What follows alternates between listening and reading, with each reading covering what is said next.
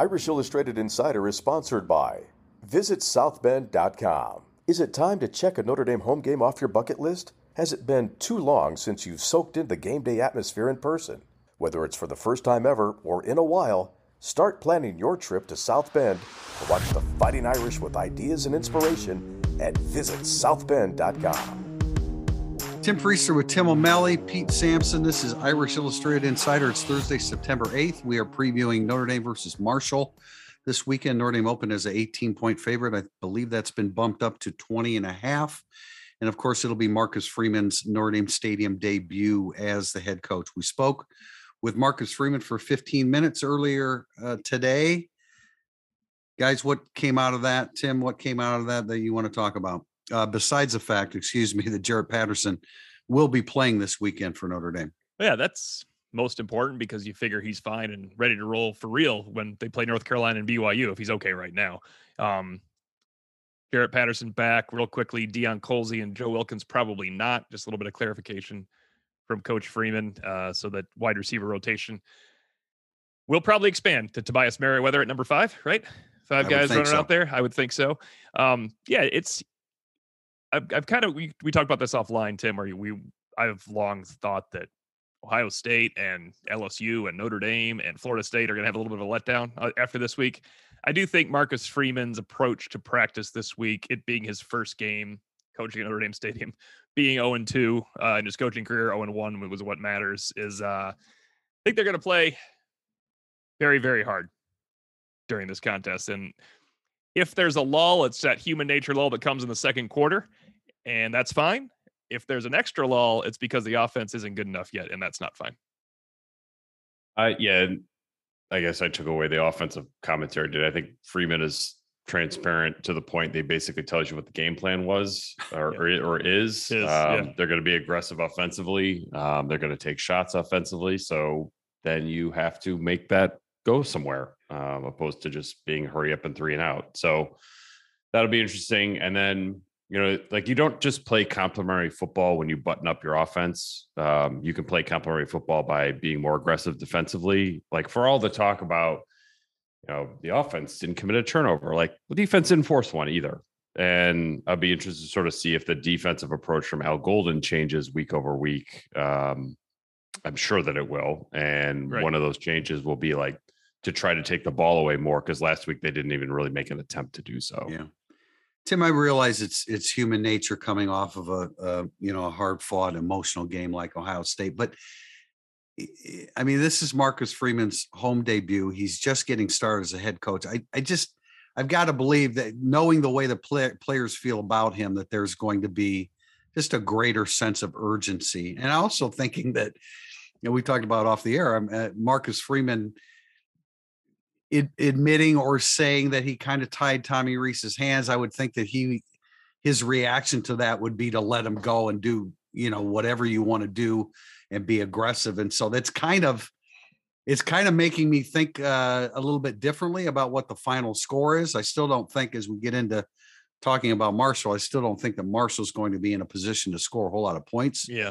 this week. But that sense of urgency in unleashing the offense, as you say, Pete, being a little bit transparent about some things.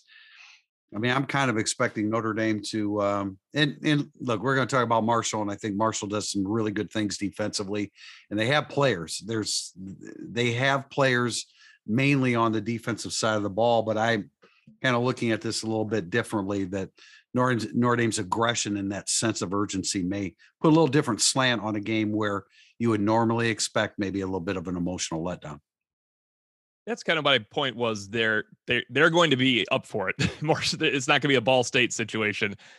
It's going to come down to because the offense execute on third and five right?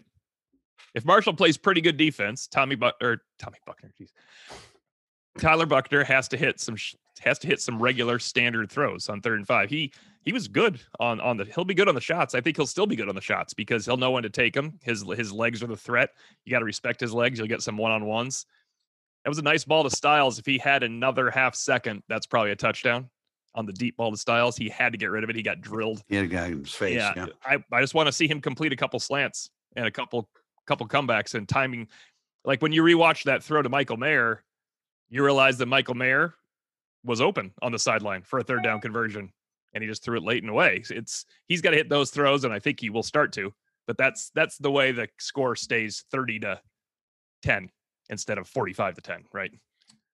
Yeah, I mean, also if if they can't get the run game going anywhere, like if the if Audric Estime was going to have an unveiling, this week would be a little bit more unveiling to me. Yeah, I stand by that. He State. scored Notre Dame's first and last touchdown Saturday. Yes, as a fullback. Um, so it this is the week that you need to see Audric Estime have 15 carries for 100 yards, and Tyree has, you know, 12 carries for 90 yards and at least three catches. Um, also, Tyler Buchner has three carries. Uh, you know, this is not a week to run Tyler Buchner. So I'd like to see the offense be a little bit more traditional where it's leaning into the threat of Tyler Buchner running Yeah. opposed to actual Tyler Buchner running. First quarter, Tyler Buchner, you, you start running to keep him honest a little bit when it's Sure. there. I mean, you got to kind of take those, got to take the point. You got to you got to build something before you start playing Ball State ball.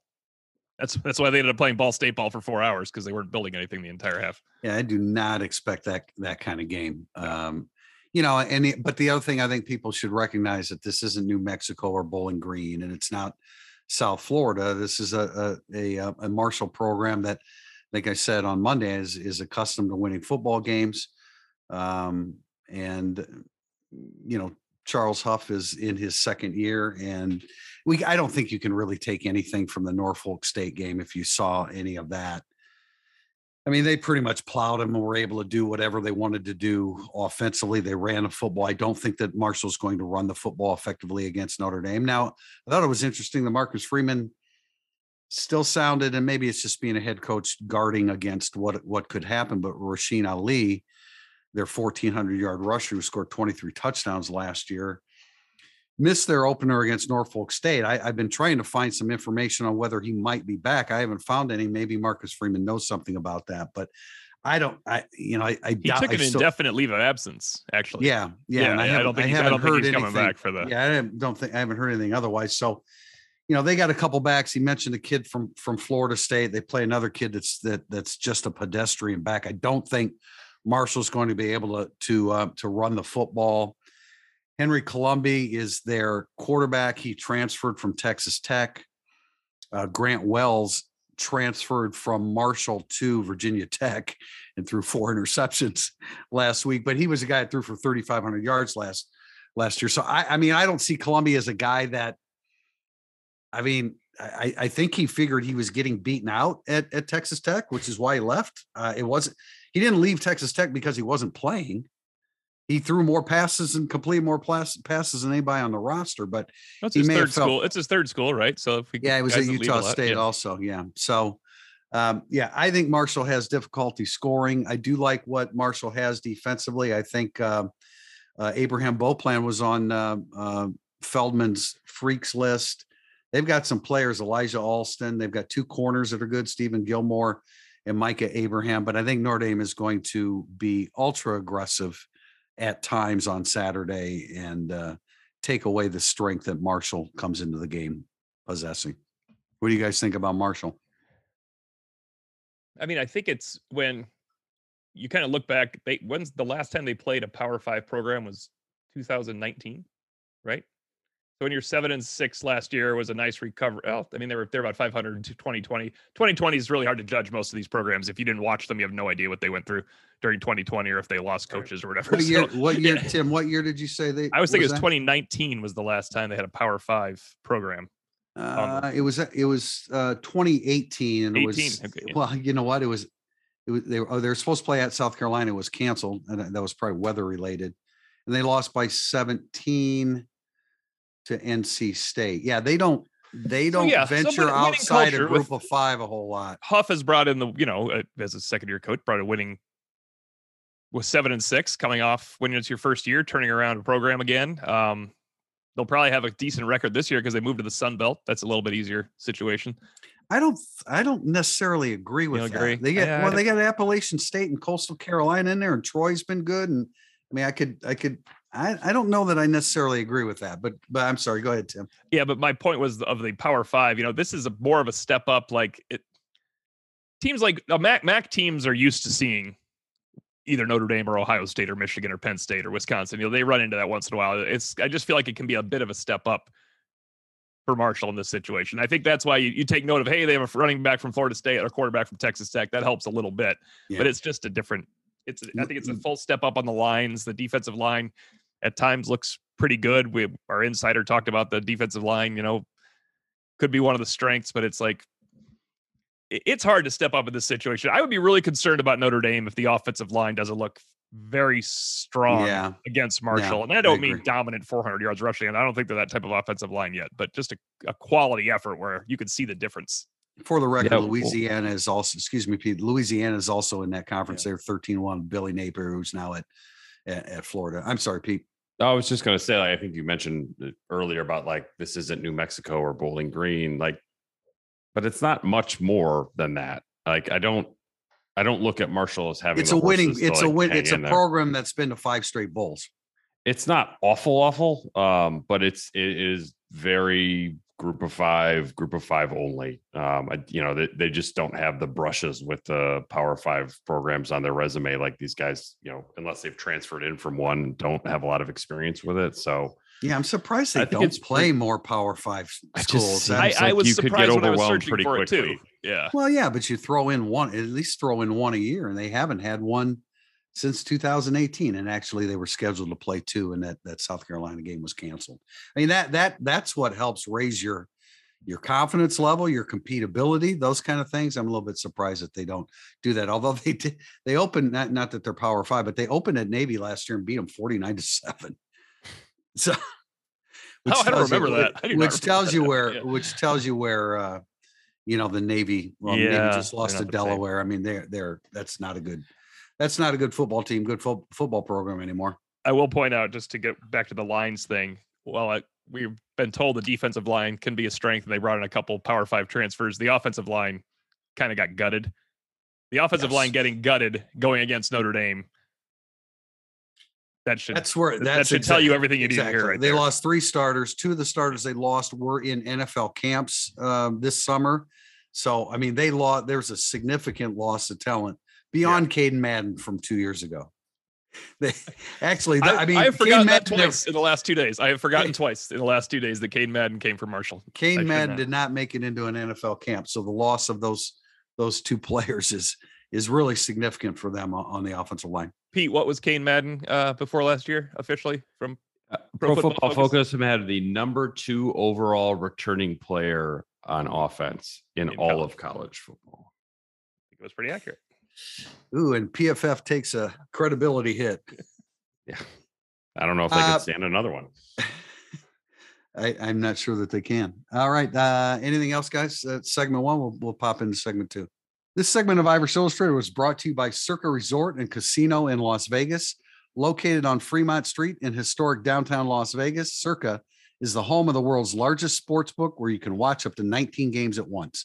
Want to be outside? No problem. There's no better place to take in all the college football and NFL action then Stadium Swim, six pools on three levels and a 40 foot tall high def screen to watch all the action. Irish fans, when you come to town for the Notre Dame BYU game, Circa is the place for you. For reservations and more information, go to circalasvegas.com. We'll be back. Segment two, burning up the boards.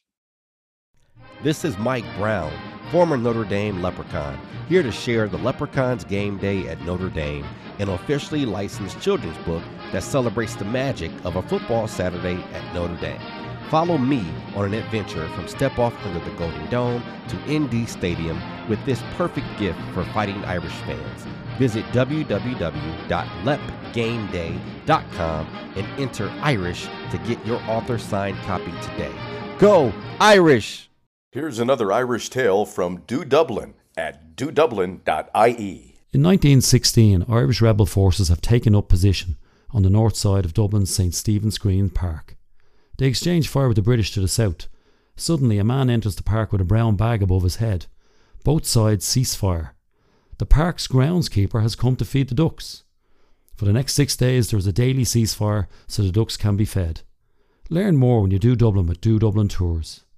Burning Up the Boards is brought to you by Game Day Your Way. Notre Dame football fans, make your trip to South Bend easy this fall with the help of Game Day Your Way. Services include tailgates, transportation, tickets, and more, making Game Day your one stop shop for Notre Dame football weekend. Learn more at gamedayyourway.com and use promo code IrishPod22 to save 10% on your tailgate package. First question in segment two of Burning Up the Boards from Play Like a Champ 7. What do you anticipate the energy level inside Notre Dame Stadium to be this weekend? I, I'm not sure what to anticipate, but it should be. Uh, you know, certainly if Notre Dame defeated Ohio State, it'd be off the charts. And have they sold out Yes, yet? Is it that- would be they off the have charts. sold out. They Oh, have have they sold out yet? They haven't sold no. out. No, no, they won't Um, sell out either. That's ridiculous. That's just that's absurd. What are what are local Notre Dame fans doing if not going to Marcus Freeman's home opener? I I, I don't understand that at all. I Um, I we will talked say, about we talked about this. I was a little bit more passionate in expressing my opinion. Yeah, I was gonna say you're you're kind of under delivering. I, on just your I I. I mean I just think shame on Notre Dame football fans in and around the area if you don't take advantage of the opportunity to go see Marcus Freeman's first game in Notre Dame Stadium as a head coach. I just don't I don't get it. It- saying that it's Marshall is not a legitimate excuse. Marshall's a good football program and it's the home opener. Go to the game. I did Tickets are like 60 bucks. before the whole way they lost to Ohio State thing, like all all summer, I have thought I am taking these points because everyone that's coming to Marcus Freeman's first game all summer long thinks it's the California game where they're wearing green. They don't even remember they even know Marshall's playing. so like I really feel like it's the most it was about to be the most overlooked game you can find. Um, but I do think Marcus Freeman's team won't be overlooking it. They they kind of matter a little bit more, but I don't think it'll sell out. And I think a lot of people are coming to Cal for the Irish wear green game. that and one is next- sold out. Yeah, and the next game then is Stanford a night game. So I, I feel like those Notre Dame home games are the focal point of the uh, early season until Clemson. I I'm surprised that it's not sold out. Um, I think the cheapest ticket is 75 when I was No, looking thought at the seating map, 60. which like, but I think you can get in like if you bought like four for 200 or something. Oh, yeah, Um, that's good. See, uh, that's pretty good family.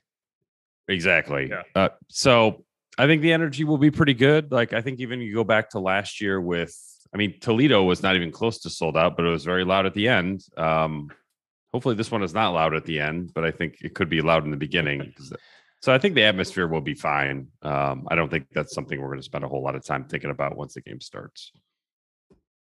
I you know, Good I game. just yeah, hey, did they um I mean, did they choose green jerseys for Cal instead of Marshall because Marshall's green? That wouldn't make a lot of sense to do Marshall, would it? No, I just thought I mean when you said that, I just thought of it because they're Yeah, that's the predominant Yeah. color. So maybe that was uh, the the reason behind it. But I I- think the ener- energy level would be good. I I I think it's very disappointing if if the local community does not make this a, a, a sellout. It's a great opportunity. It's a great, you know, especially if you have young kids. I mean, it's a it's a great opportunity to get them out there where it's not jam packed per se. I don't know how close they are to selling it out, but uh, It's not that close based on the that's a, seating map. that's a shame. That that that's a shame. That's disappointing to me.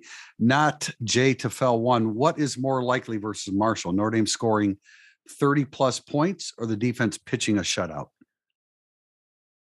Well, I shutouts are an easy tough. one, right? Well, Like, are tough though. Thirty points. Yeah. those- th- yeah. 30 those are- points is easy. Yeah, shutouts, you Tough. know, I That's tough. yeah, I mean, I can see a a, a, a Buchner throwing a pick to one of their quality cornerbacks and you know having a short field or something. I shutouts Because are- he's are- inaccurate, right, Tim? I didn't, I didn't, I didn't say that. Although he did complete 55% of his passes last week, uh, which should go up this week again. I mean, I presumably so it too. should go up. Um, I'm not sure that Marshall, Marshall had 40 sacks last year, but they're not, they shouldn't be able to do that against Notre Dame's offensive line this time through. But 30 plus points. Um, yeah, I think Notre Dame's going to go for it. I think they're, they're going to be in the 30s. I'm not sure it's going to go beyond the 30s. I don't think it's going to be on the 30s. I think Yeah. there's offensive inefficiencies that It, linger from it certainly reality could, to yeah.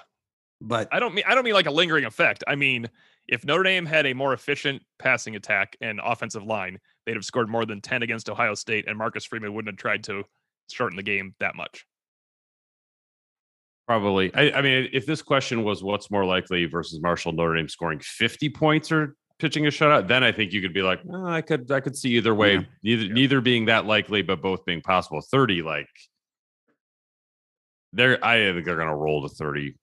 Um I think so too. and whether they pitch a shutout or not, I don't think is, is Yeah. super important. I mean, as as it's gotten closer to the game, and then again, just that you don't you don't generally put a ton of stock in words by a coach on a Thursday before the game, but I just think under the circumstances, he's really going to to want Tommy Rees to to to cut it loose and get rolling a little bit. I mean, they got to get rolling. Um, the the more difficult part of the, I guess they face the most difficult team they're going to face, but the more difficult portion of their their schedule's coming up, and they got to get things rolling. And so I'd say it's more likely to be thirty plus. Next question from 13ND. What benchmarks benchmarks of success, statistically or otherwise, versus Marshall, will be important to indicate the direction of the team moving forward? I like this as long as we don't have to do specific stats. I have a couple benchmarks. I was Yeah. I had a specific stat. Like I if you could if your you could job. give me CJ Stroud's stat line from last week, but apply it to Tyler Buchner this week, which was 24 of 34 for 223, two touchdowns. I think that would be excellent. I I agree. think that'd be That'd be something you would feel good about if you're Notre Dame. Yeah, I think that's that's a good call. I you know you'd certainly like to see them.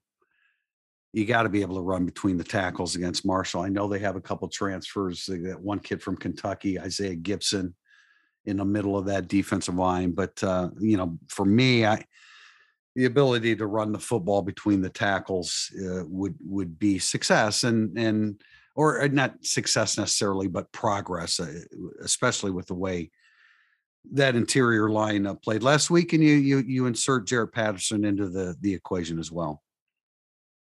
Mine is you went back to the 40 sacks. I don't want to see Tyler Buchner pressured in obvious passing situations. Then I think there's a problem. If, if Yeah, you're no, not I agree. Marshall's pass rush, if you're if you're the interior, now they should just by Jarrett Patterson being there, it should be better. Um, yeah, another benchmark benchmark for success would be Jarrett Patterson's absolutely fine after the game. I think that's pretty important too because Yeah, they you know they their best pass rusher uh, on the defensive line is Kobe Cumberlander Cum, Cumberlander, and he's two twenty seven. I mean, he is a he's a small uh, defensive end. Not surprisingly, at a group of five schools. So. I don't, I- you know, I don't, I don't think either one of Notre Dame's offensive tackles is going to have a whole lot of a problem with I don't think they will. outside their outside pass rush. And listening to Marcus Freeman, it sounds like well they're very aggressive in, in punt block and those kind of things. I don't know. It, it's it's imp- I, I watched the Norfolk State game. I mean that that was a that was a scrimmage. That was barely a scrimmage. so- Yeah, that was very difficult to clean anything from. I don't think there's it- going to be a lot of punt block opportunities. probably. so let's not. think, think of it this way: that line, it's it's already a better line. But Patterson played last year at a different position, so the line without Blake Fisher is the best way to say it. Last year in Game Two against Toledo, allowed twelve quarterback pressures.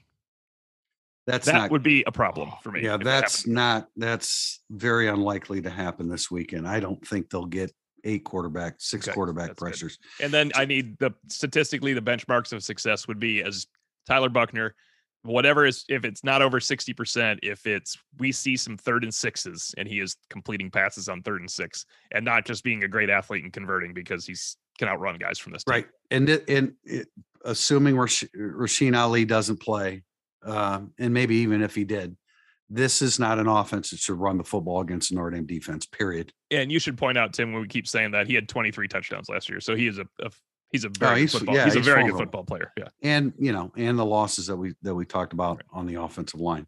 Question from JP Wirt 70. Zeke Correll played well against Alabama at center. Obviously, we were hoping for the same against Ohio State. Do you think his increased size has slowed him down so much that he's not as effective? I know that's counterintuitive, but maybe he is better as a quicker player. I just want to watch him play a couple more games before we get into this. You know, and Marshall's not a great barometer either because Zeke Correll's barometer is not Marshall. It should be Ohio State, right? Not that he had to have his best career game, but his I want to see him play against these next three games. I assume he'll look a lot better. Um, and then BYU is where we'll see Zeke Correll, Josh Lugg. Um, it looks like Kristofic will not start. I thought Kristofic was better than both Correll and Lugg in that game. I think the problems for Zeke Correll were problems with vision and recognition, not Yeah, problems with yep. mass or movement. So that's a this is a working with your guards, uh, recognizing stunts, twists, blitzes, all that stuff. That's that's where Correll I think can improve the most, and that doesn't have anything to do with his size. I, I totally agree. Yeah, I totally agree with that. I mean, you, I, you can't evaluate his mobility if he doesn't try to move his feet. And he and he wasn't moving his feet. He was the greatest offender of all up front in not moving his feet. And and so why does that happen? It's a big moment playing in Ohio State. I mean, more than anything, to me, that's a you know that's a that's a approach to how you play as opposed to your physical abilities. He's better. I mean, I'll I'll I'll say this forever. He's way way better than the way he played against Ohio State. Was Yeah. he good? Was Yeah. he good enough to move? You know their interior defensive line off the football. I don't know about that, but he's way better. And so that tells me that the moment was a little big for him, and he didn't react real well by by effectively moving his feet. Martin Evenflow. Marshall is a fairly talented team. If this game looks like Toledo or Ball State, does your level of concern increase a little bit regarding this team and staff for this season? Um, Toledo or Ball State almost beat Notre Dame. So yes. yeah, like yeah. Well, yeah. Toledo, Toledo had Notre Dame beaten. Ball State did not almost beat Notre Dame. They couldn't have gotten an onside kick to try to tie Notre Dame, which was just embarrassing as a 34 point favorite. But Yeah, you know how many times had had Notre Dame beat. They did. They Yes. did. You know how many times I've said that the Toledo defensive line was good, and it and it was. It, it was. Um, I would say I would put it this way. I would say Marshall's overall eleven man defense is better than Toledo's, but Toledo's defensive line was better than what Marshall's is now. Does that make sense? Uh, I mean, it's worth noting the Ball State year they went twelve and zero, and the Toledo year they went eleven and two or eleven and one in the regular season. So Um, therefore, it shouldn't be that much of a barometer per se. right, it, but you have some "what are we even doing here" vibes if it's close. Right.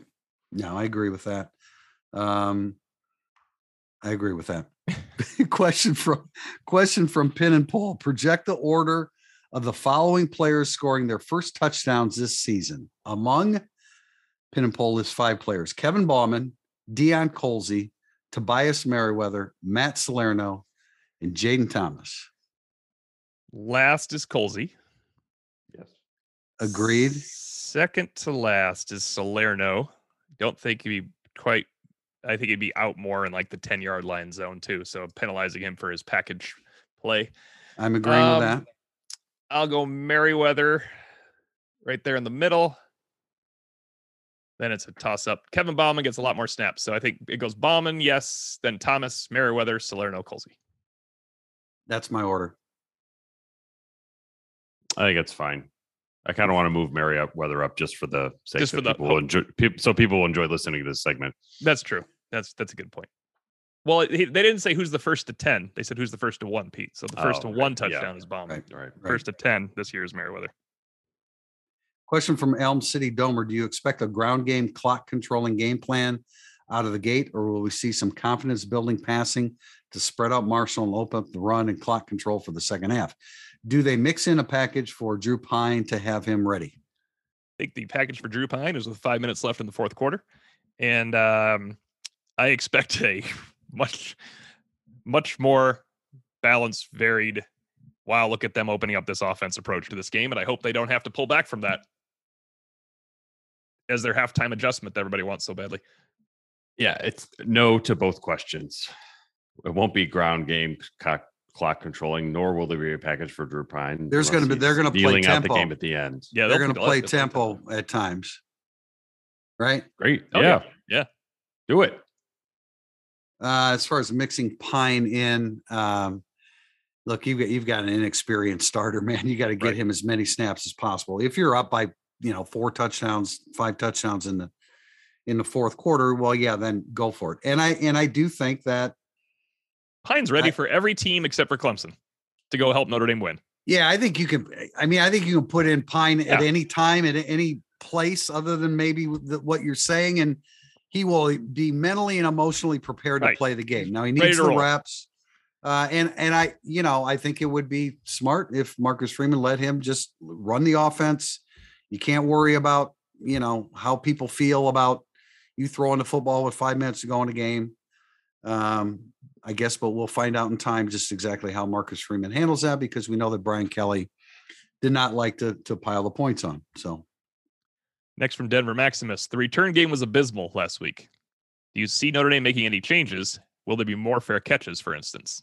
He means kickoff return there, obviously, not punt. There's enough And- fair catches and punts already. So Oh yeah, yeah, yeah. Um, yeah, I, and that was one of the. I mean, I asked this question because the the kick return was really pretty pathetic last week, both in terms of decision making with returning kicks and the blocking up front was was really poor. Uh, and I, you know, I, was surprised that Brandon Joseph wasn't more aggressive because I just I you know I figured that he was chomping at the bit to get an opportunity to return a punt. He had he had won at least two opportunities yeah, to the return punts and wasn't aggressive. And Marcus Freeman said today that, you know, we encourage them to be smart, but be aggressive too when you have an opportunity. I wanted to ask Freeman about this, but you, pretty sure you got in there before I did. Like about, and but I was going to ask more like, do you change your personnel up front on it, like the blocking? Not like Tyree is fine, obviously. Yeah, yeah. You don't, he's not changing. the, It's gu- the guys that got allowed Ohio State players to just have a free run at him. Um, Well, Tui Alamaka was one of those, and I don't think he they're was going to. really bad. Yeah, but they're Um, not. Vela- they don't. wanna Velada was one of them. from- That was a he guy that was really bad. Yeah, Who was the and other? Styles Velada. Velada was one of them. Yeah, Oh, yeah. Styles just like was. That yeah, I don't- I don't know bad. what was happening on the Yeah. I, second I don't. I don't like the idea of a guy. I like the second kick returner to be someone that will block. Just if a Tyree doesn't get it, then it's a fair catch. I like it when the guys on the front I- line will be blocking. Yeah, that's true too. But I'm saying like Lorenzo Styles doesn't want any piece of the hardest coming down player on Ohio State to block standing still. No, I agree. And and it's. I mean, it might be a little bit of an unfair ask. He's not out there to do that, right? He's out no, there. right? No, returning if exactly. I'm not. That's Yeah. not a cut down. I'm. That's, Yeah. That It's make just like that. That part I'm really interested in because when I was asking around this week and talking to people around the program, apparently, like Marcus was very, very confident that kickoff return was going to be a huge weapon last week, and it obviously blew up. That's nuts because Ohio State is. I shouldn't. Yeah, say they're that. Really- they're but really- they usually get down there, man. that was. I would not think that. That And they, you know, and again, they got, and, and that was, uh, we said this, I think Monday, that was the trademark or last week, the trademark of Urban Meyer teams. And I don't think that that's changed a whole lot at Ohio State. I mean, it's like, you know, it's like the tight end tradition in Notre Dame and Yeah. those kind of things carry on regardless of the head coach. So no, it was bad. Uh, they need to block better on kick return and, and Joseph just needs to go ahead and go for it. I, I was, weren't you really surprised that he was, Yeah, he had the one on the sideline on the left side on, on Notre Dame sideline when it was around the 15 yard line. He had plenty of room to catch that and make a move because there's it's also like you don't need to be conservative when you have room to make the catch. Make one guy miss and you have 12 more yards. Kickoff returns where you got to look up and think, I'll just take it to 25, right? Right. Yeah. And you know, you like the opening kickoff was a line drive to Tyree. You've got the return try that. has to. Yeah, yeah, yeah. He's I get that, but he also, You know, yeah, but I'm just, I- and I agree with that. I understood why he returned it, but I also, I mean, it it should also be in his head that you can call a fair catch on a line drive too. yes. Yeah, but it was set up to return. I, no, I agree. that's- I agree. I agree. yeah, I, I, t- I just like Tyree bears zero responsibility for me and like what happened with kickoff return. I hear you. I hear you. GR Irish fan 22. Should we expect a more active role for Tobias Mer- Merriweather this weekend, more specifically in the first half? Yeah, I mean, I don't, I'm not sure I understand the first half part of because it. Because the but- second half they'll rotate if they're up by 30 points. Oh. Merriweather's coming right in. Um, so he is the fifth receiver, and six and seven aren't ready. I think there is a, I think he has to. You got to start rotating him in.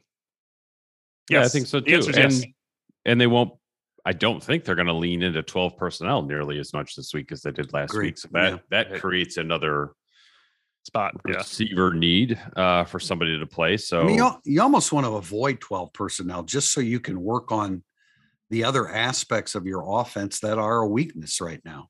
yeah, I in, agree. in a game in a game in a game like this. And maybe you know next week we'll talk about Cal. Cal's got a good defense. They got a defense. Yeah, they do. They do. Right. Um, their defense has been solid for a few years. it's Yeah, just yeah. that, and you you look at the numbers once in a while, like they'll be second in the pack, second in the Pac-12, and then third and second, sometimes fifth. But the point about Cal is Not that we need to talk about Cal that much ahead of time. Their offense is so bad that their defense is out there. Like you're not going to watch Cal play. So when I was trying to like study in the offseason, I didn't I didn't watch a Cal game last year because they're on at night and I always bet against them and I'm always wrong. They always cover because they're stupid defense.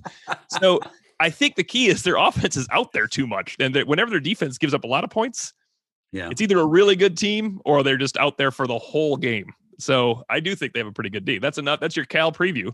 By the way, one more Cal point ahead of time here. I believe they have covered more than every team in college football in the last five years. I will verify it's not just Power Five.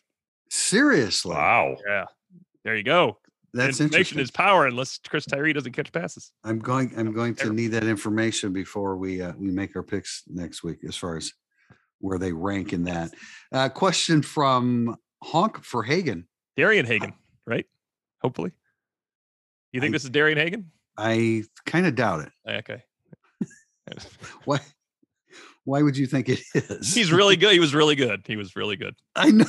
I I know he was, could be, it- it'd be more exciting think- if Darian Hagan was a listener. I me. don't think that he submitted a question to Irish Illustrated Yeah. Insider. But hey, Hawk for ha- for Hagen asks, how important do you think it is to blow out inferior opponents? Brian Kelly always seemed content to win 35-17 as opposed to 50 to 7. How do you think Marcus Freeman will view this? I never knew how much. Well, 35 17 is not enough. Like, if you're up 35 to nothing, I understand not trying to make sure you get to 42. But I feel like it's almost more important to blow out Cal and North Carolina and Stanford when you can do it. In other words, you've got you've got North Carolina beaten in Chapel Hill 24 to 10. I think it's important to put one on them because that actually resonates. I think people see a Marshall and UNLV score and they have no idea what's going on. That doesn't matter at all to them. Yeah, I'm yeah. interested. Yeah. I'm interested to sort of see what his perspective on this. I don't think it's all that important. Like, you know, 35 17 would, that's too close. But like, Yeah. that would have to be like, it's 35 nothing at halftime. And then Marshall scores two touchdowns in the last five minutes of the fourth quarter. Um, that would be a semi acceptable 35 17. But I, I don't think it's that important, but my hunch is that Marcus Freeman is going to want to whoop Marshall on Saturday because I think that like his competitive nature is not going to allow for like, oh, let's call off the dogs. We've done enough to win this game. Like, no, it's Yeah. like I want to destroy you. I I, I kind of sense it. I mean, not necessarily with attitude. I, I want to destroy. I know what you're saying, but not necessarily. I want to destroy you, but I want my team to play well for 60 minutes and keep pushing, keep pushing the football. Um, but I think it. I think just playing well in the fundamental areas of the game is way more important than ultimately what the score is. Now, if it's if it's close, then you know that's not good. But it, the difference between you know 40 to 40 to 17 or you know 48 to 6 I, i'm not sure i don't I, I agree with your point tim that you know it's more important that you do that against power five team nobody no, nobody's going to notice one way or another good or bad uh, unless it's really bad and close but So it's Toledo or Ball State. yeah So- i mean that, that that's really bad yeah the- So then, we the, then the don't, score uh, matters And so we're not. So we're pretty clear about this. Like, if Ohio, if let's say Notre Dame went for it down eleven at their own on fourth and eighteen or whatever they had at the end of that game, and they don't get it, and Ohio State scores, and the final score is twenty-eight to ten, that mattered. That would have mattered a lot.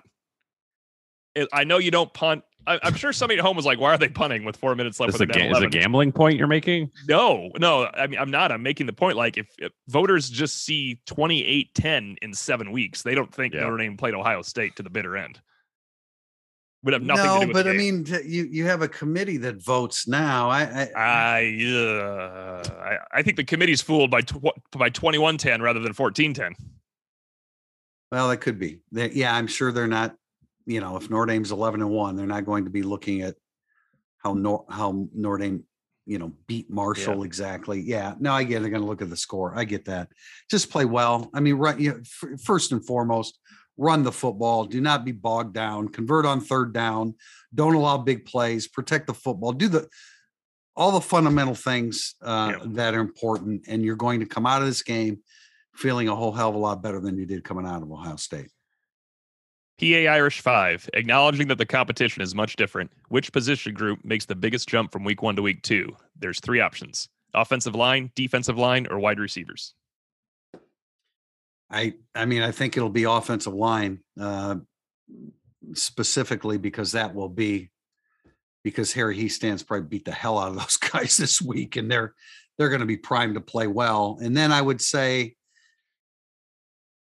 you know, I guess I could say defensive line too because I said I don't think the Marshall's going to run the football. I don't know. You guys tell me. I think offensive line because they were the worst of those three groups last week. Yeah. Um, they have the most room for improvement. I don't know if you guys heard what. Uh, so we haven't talked to an offensive lineman in like a month, but um, Riley Mills came in on Tuesday, and some and some. I think it was Eric Hansen was asking him about like how's the offensive line this week look, and he's like, yeah, pretty you know aggressive, yada yada. And he's like, how's Harry Hiestand this week? And he's like, uh, his the quote was. I know you'd assume he'd probably be going insane or bur- burst into flames. He's been good as a coach. You can't lose your mind every on every up and down. He's still him. I'm not sure. Burst into flames is a great line. I'm not sure who would burst into flames first, him or the guy that he's torching. Yeah. Oh, that's pretty good. Uh, my answer to that is the defensive line because they'll totally dominate the game. So that helps. I think they're going to destroy Marshall's inexperienced offensive line. I uh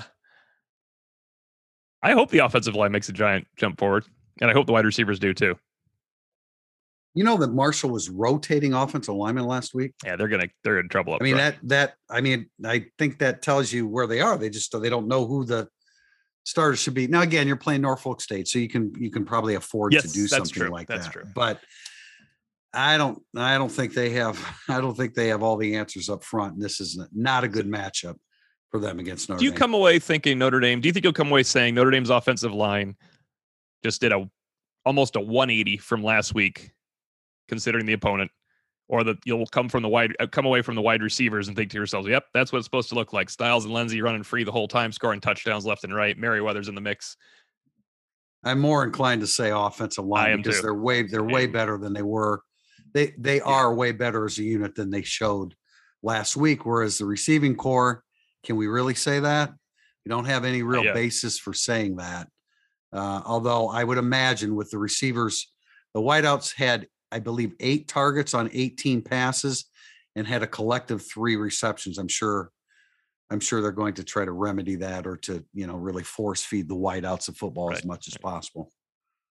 Club Fred 90 asked, does the announcement of an expanded playoff put an end to the Notre to the notion that Notre Dame will join a conference? Pete, what do you think about that? Yeah, I mean, end.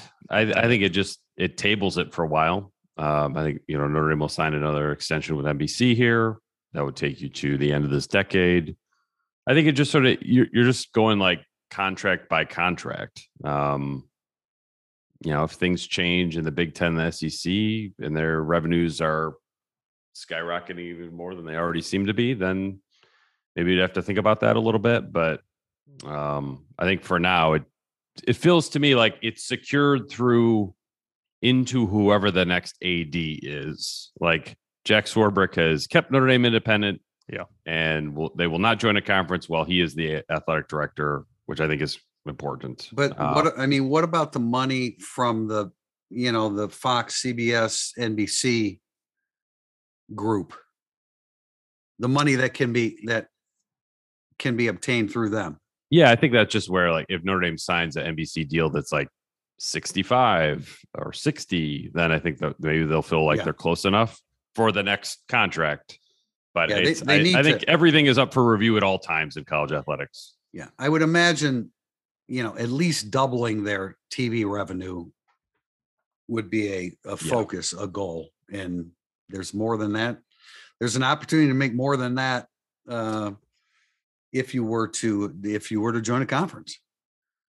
All right, guys, we are going to uh, wrap up burning up the boards this segment with our predictions: Notre Dame versus Marshall. To what do you got? yeah, I am. Uh, I, I'm gonna have them cover. Uh, I do think there'll be offensive inefficiencies. And You were Notre Dame- adamant, Tim. I'm you were adamant about. I, am going to go with the next one. I'm going to go with the next one, the Cal game. That's going Okay. to be the that's going to be the the lull. Cal and Syracuse are my lulls for now. I haven't seen. I'm going way ahead on the second one. Uh, I'm in the 34-10 range. I think Notre Dame's defense will handle the day. Shutouts are really hard because even when you rotate, maybe they should rotate more this I mean, you should get everybody in there. So I'm in the 34-10 range, and um, I will be more surprised if Marshall scores 17 than I would be Notre Dame scoring 41 because you know things can get loose. But I, I still feel like it's it's not going to be like a a pretty offense yet. If that uh there's just too many things that have to be that have to improve from the last time. Did the line going from 18 to 20 and a half? It did Play a uh, really yeah. really talking to you guys and Marcus Freeman and like the focal point of this is I mean the we know that this we're making a physical practice week. We're not taking Tuesday off because we got home late from our flight Sunday morning and all that. I, I feel like they approached everything correctly. And I know Brian Kelly always would say it's a great week of practice after going into all those games, but this seemed like he really had a point. Was like, no, we're not. We're we're not taking the foot off the gas. We have to practice physical. It's early in the season, so I, th- I think that helps. And I feel like the offensive line had a really rough week in the film room. Yeah, I I think the offense will be better than what O'Malley's saying, but like not way way better. So I'll, I'll go 42-13.